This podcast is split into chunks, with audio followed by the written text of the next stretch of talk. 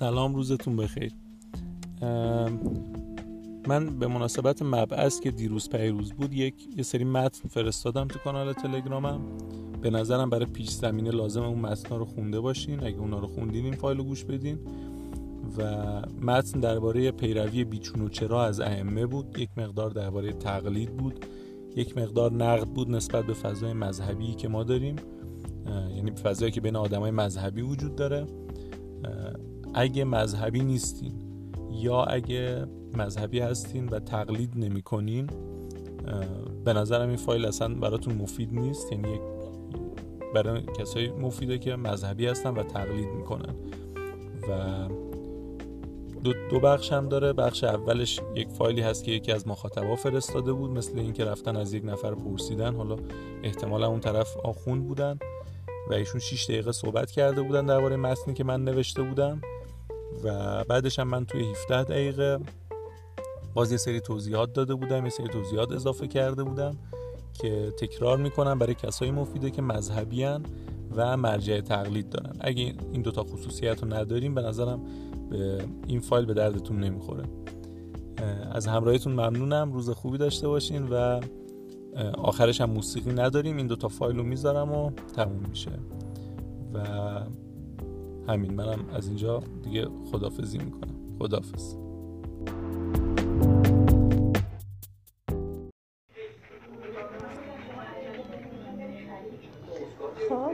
قسمت اولش که میگه بدون علم به چیزی عمل نکنید، لا تقف مالیس لکه به علم، این درسته. میگه آدم بدون علم دنبال چیزی نره. حرف دومش که خدا یهودی‌ها رو مذمت کرده که دنبال احبار رهبان نرن، دلیلش این نیست که دنبال عالم نرید، منظورش این نیست. به خاطر اینکه علماشون منحرفن میگه دنبال اونا نرید، نگید عالمامون اینجوری گفتن. آخرش میگه اونجایی که جهنمیا میگن ما به حرف بزرگترامون، منظورشون پدرانشون و گذشتگانشونن. یعنی به اونا میگن چرا اینجوری بودید، میگن پدران ما، گذشتگان ما اینجوری بودن. پس منظورش عالمان نبوده. آفرین، اصلا ربطی به عالم نداره. اصلا عین سومش اصلا عین چشم بستگی کوریه. ما همچین چیزی نمیگیم که. یعنی میگه پدرامون، جهنمی ها میگن پدرای ما اینجوری عمل میکردن، ما هم مثل اونا عمل کردیم. دین اسلام همچین چیزی نمیگه که بگه پدراتون هر کاری کردن. اتفاقا تو بحث مباحث عقلی که اصول دین هستش، تو اصول دین میگه کسی که اصلا تقلید کنه از کسی، اصول دینش باطله، اصلا دینی که داره درست نیست. توی اعتقادات باید اصلا اعتقاد، یعنی دین، پذیرفتن دین شما به صورت عقلی بپذیره. بعدش حالا اومده تو بعضی جاها مثال زد و فلان اینا. اصلا به این اصلا ما یک کتابی داریم به نام علل و شرایع. یعنی اومده تو بحث احکام بعضی از علت‌های احکام و فلسفه احکام رو بیان کرده. یعنی گفته علت این حکم چی بوده، علت این حکم چی بوده، دلیلاشون رو بعضیا رو گفته.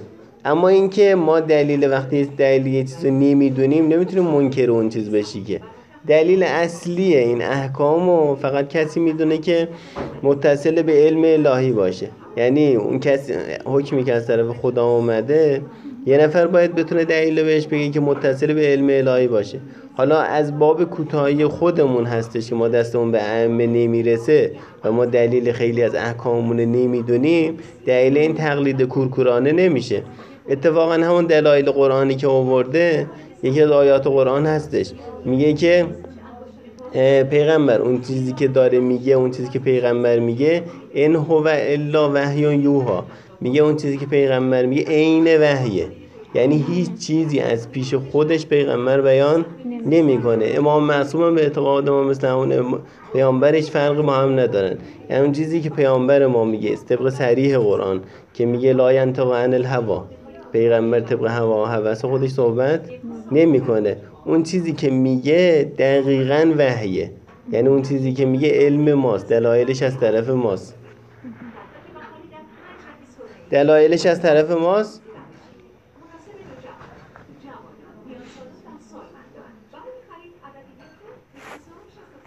صریح آیش اینه، این لا ینطق عن الهوی، پیغمبر از روی هوا و هوس صحبت نمیکنه. ان هو الا وحی یوحی، مگر وحیه که بهش شده.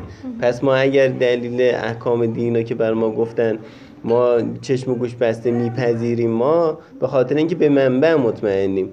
یعنی دلیل ما چشم و گوش بسته بودنمون اینه که آدم اعتقادش اول درست کنه بعد بیاد به احکام. ما میگیم اصول داریم و فروع. اصول ما میگیم چی؟ توحید و نبوت. نبوت وقتی میرسه به امام، به پیامبر ما، به امامت یا میرسه، این دوتا رو باید یا ما درست نشناختیمشون. وقتی شما پیامبرت و امامت رو درست بشناسی، بفهمی اینا کی هستن، بعدش وقتی احکام و چشم گوش بسته فرو قبول کردی از اینا، به این نمیگن کورکورانه، چون شما منبع رو درست شناختی، حالا به حرفش اطمینان داری. مثل اینکه من یه استادی رو میشناسم که مثلا محقق اول در زمینه شیمیه، در زمینه یه رشته تخصصی، مثلا بالاترین تخصص این آقا داره. وقتی یه حرفی رو میگه من قبول میکنم ازش، به معنای تقلید کورکورانه است، با اینکه دلیلش رو ندونم. این دلیل نمیشه که اون تقلید کورکورانه، چون به منبع من مطمئنم. اینجا هم چون حرف پیامبر و امام خودم، من اول اسمتش رو ثابت کردم. اسمت امام و پیامبر وقتی ثابت کردی، وقتی فهمیدی علم این الهیه، حرفی رو بی منطق نمیزنه، پس حرفایی که میزنه دلیل داره، میپذیری ازش، به این نمیگن اولا تقلید کورکورانه. ثانیا تو بعضی از جاها به مقدار درک بشر به مقدار درک بشر یه چیزاییشو به ما گفتن. حالا اینکه ما به همه دلایل دسترسی نداریم، اولا میگم از جانب کوتاهی خودمون بوده که نتونستیم از امام معصوم محافظت کنیم که بین خودمون باشه، دلایلش رو بدونیم. و آخرین دلیل این که بعضی از احکام، مثلا خیلی از احکام شاید بگیم، اصلا زمینه آزمایش تعبد انسانه. یعنی میگه انسانی که اومد خدا رو قبول کرد، پیامبرش رو قبول کرد، فهمید خدایی هست، قیامتی هست، پیامبری هست، حالا این احکام میخواد زمینه عبادت، یعنی عبد بودن، دستور پذیر بودنشو بدونه. مثلا وقتی به شما میگن که سمو بخوری میمیری، بهتم نشونم بدن و تو نخوری، هنر نیست که. یه موقعی به شما یه چیزو بگن، مثلا یه بزرگی از یه کوچیکتری میخواد یه کار انجام نده، میخواد ببینه چقدر حرف شنوی داره. یعنی یه بحث احکام مربوط به اینه که ببینن اون کسی که خدا رو پذیرفت، پیامبرش رو پذیرفت، حرف شنویش چقدره. بعد یه بخشایی هم برای اینکه دل ما مطمئن بشه، بعضی از فلسفه احکام بر ما بیان کردن. حالا خیلی از این مثالایی که زده تقریبا خواسته توش مغالطه کنه. والله میگم والله تقلید ما از نمیدونم از امام معصوم و اینا فقط به خاطر اینه که ما منبع احکام محکم میدونیم، والله ما حرف هر کسی رو نمیپذیریم، حتی اون مرجع تقلیدش، حتی اون آخوندش هم. وقتی میاد یه احکامی رو میگه، وقتی احکام از پیش خودش باشه ما به هیچ وجه قبول نمیکنیم ازش، حکم خودش باشه، چون امام معصوم نیست. ما به این دلیل مثلا حرفش رو میپذیریم، استناد بهش میکنیم که از حرف معصوم داره این حکم رو میگه، معصومم قبول کردیم که معصومه، یعنی حرف اشتباه نمیگه و از طرف خدا میگه. به این دلیلی که ما حرفش رو میپذیریم. حالا دیگه بخوایم دونه دونه نقدش کنیم، خیلی از حرفاش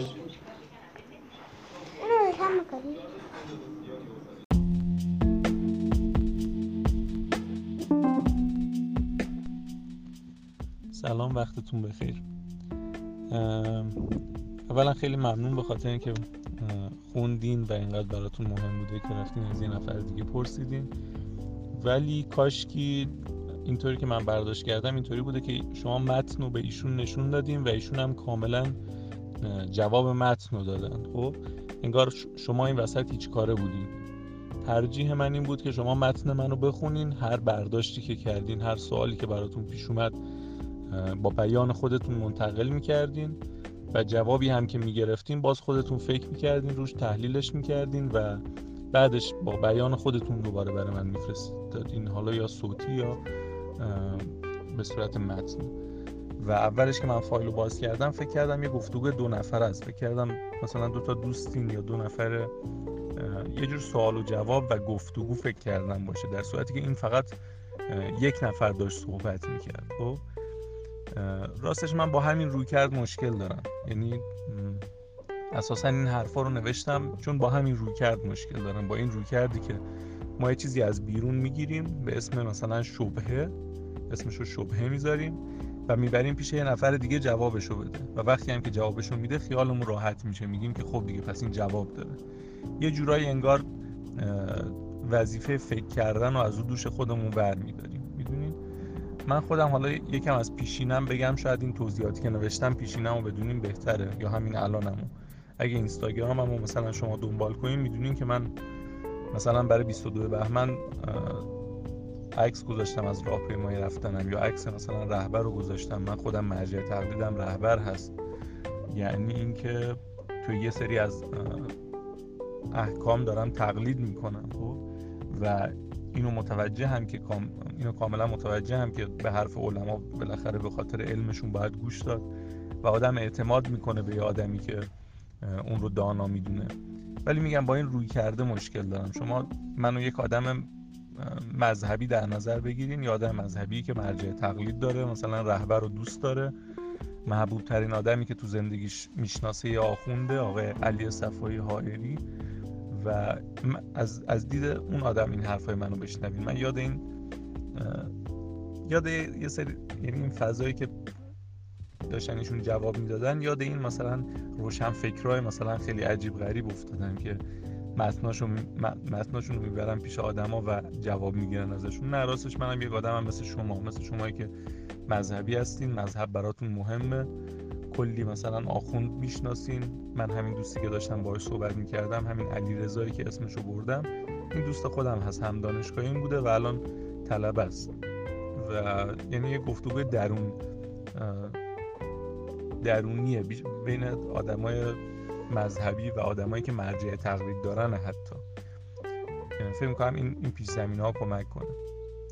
و میگم مشکل اساسی من همین روی کرده است، اینه که شما متن رو به جای اینکه خودتون بخونین، برداشتتون رو برین با اون طرف مطرح کنین و بعدم جوابی که میگیرین باز برداشت خودتون رو به من منتقل بدین، انتقال بدین، فقط اومدین متن رو به اون آدم عرضه کردین، اون آدم هم جواب متن رو داده.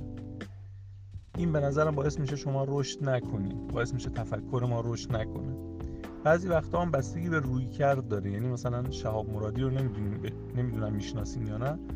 شهاب مرادی رو مثلا من برخوردش رو خیلی دوست دارم، یعنی آدم حس میکنه باهاش راحته، حس میکنه هر سوالی میتونه ازش بپرسه و اونم در حد سواد من سعی میکنه بهم توضیح بده. من هم به نظر من همین کافیه. من نمیگم تمام رساله رو مثلا شما بیاین برای من اثبات کنین، طبیعتاً یه کار فقهی خیلی سنگینه. ولی یه جمله یک نفر میگفت، آقای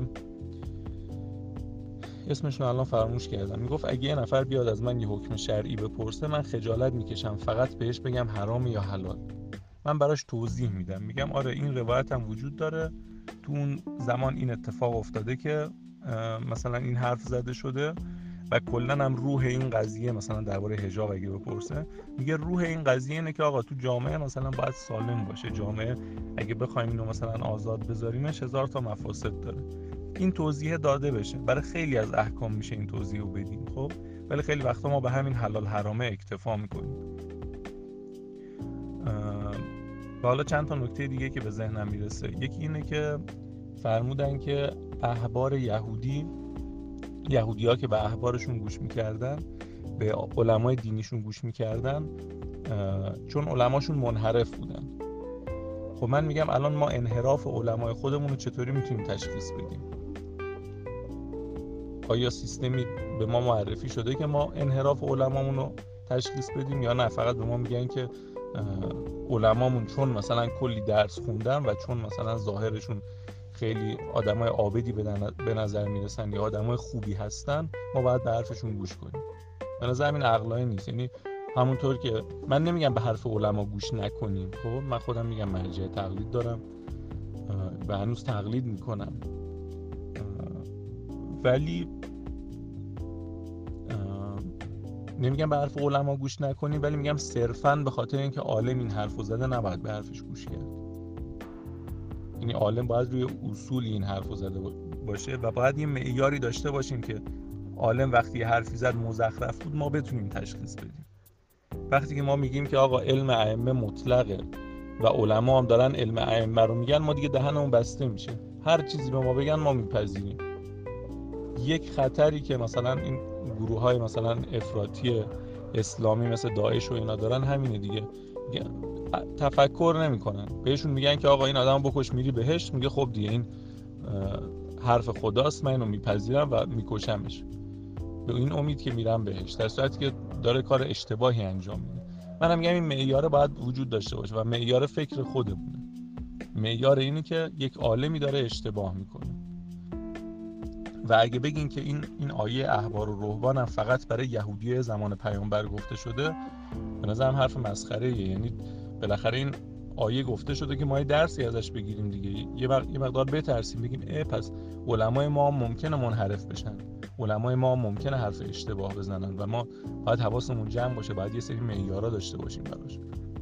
درباره اصول دین که فرمودید، آره واقعا فرمودن واقعا قابل افتخاره. یعنی یکی از چیزایی که ما واقعا افتخار میکنیم بهش همین موضوعی که توی اصول دین اصلا تقلید جایز نیست، واقعا افتخارآمیزه، واقعا جذابه و من خیلی موافقم که این با این موضوع واقعا میگم افتخار میکنم که توی شیعه همچین خصوصیتی وجود داره. ولی خب اینو در گوشی یه جوری باید بگم، آیا ما همین رو رعایت میکنیم؟ آیا نوجوان ما وقتی که مثلا پانزده سالش میشه میخواد دین رو قبول کنه، به سن تکلیف میرسه، میگیم برو اصولتو آزادانه انتخاب کن؟ آیا اگه من الان فرض کن بیام به شما بگم که من اصول دین رو قبول ندارم و یه جور دیگه فکر میکنم، مثلا خدا رو قبول ندارم یا یا هر کدوم از اصولی که شما میگین رو من قبول ندارم، آیا این آزادی برای من وجود داره حالا تو کشور ما یا تو اجتماع ما یا تو فرهنگ دینی ما که من بتونم راحت به این نتیجه برسم و این حرفو بزنم یا نه؟ بعضی وقتا ما اینجوریه، میگیم که خودت فکر کن، هر چی خودت فکر کردی، اصول دین رو اصلا نباید تقلید کنی، ولی مجبوری، ولی انگار تو پرانتز داریم میگیم زم به طور ضمنی داریم میگیم که مجبوری حرف ما رو گوش کنی، مجبوری به همین اصولی که ما میگیم برسی، وگرنه کافری و نمیدونم خونت مباحه یا ما ارتباطمون رو باهات قطع میکنیم، تحت فشار قرارت میدیم.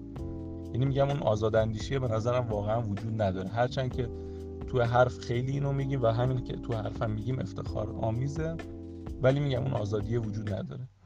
علل شرایعی که فرمودین، آره منم میدونم، توی متنم بهش اشاره کردم، گفتم آخوندان میان دلایلی که هزار سال پیش برای احکام گفته میشده دوباره از ائمه کپی میکنن. اصلا همین که برای مثال شما میان علل الشرایع و مثال میزنین، کتابی که مثلا نمیدونم قرن چندم نوشته شده، صدها سال پیش نوشته شده، این نشون میده توی این زمینه کم کار شده، نشون میده که توی صد سال اخیر، توی پنجاه سال اخیر، توی ده سال اخیر در این باره ما کتاب ننوشتیم. میدونین یه سری احکام درسته، مثلا نماز خوندن خب فلسفهش تغییر نمیکنه، خب ولی ممکنه مثلا فلسفه مثلا همون همجنس بازی که مثال زدم عوض بشه، ممکنه لازم باشه دلایل قوی تری آورده بشه. یعنی مثلا اگه اون زمان میگفتن مثلا به این دلیل زن نمیتونه دوتا شوهر داشته باشه که بچهش معلوم نمیشه، فرض کنیم توی علل الشرایع همچین موضوعی گفته شده، بعد الان که مثلا با دی ان ای میتونن تشخیص بدن این این دلیل به روز نشده، ممکنه بازم دلایلی وجود داشته باشه ولی دیگه ولی دیگه اون دلیل قبلی جواب نمیده.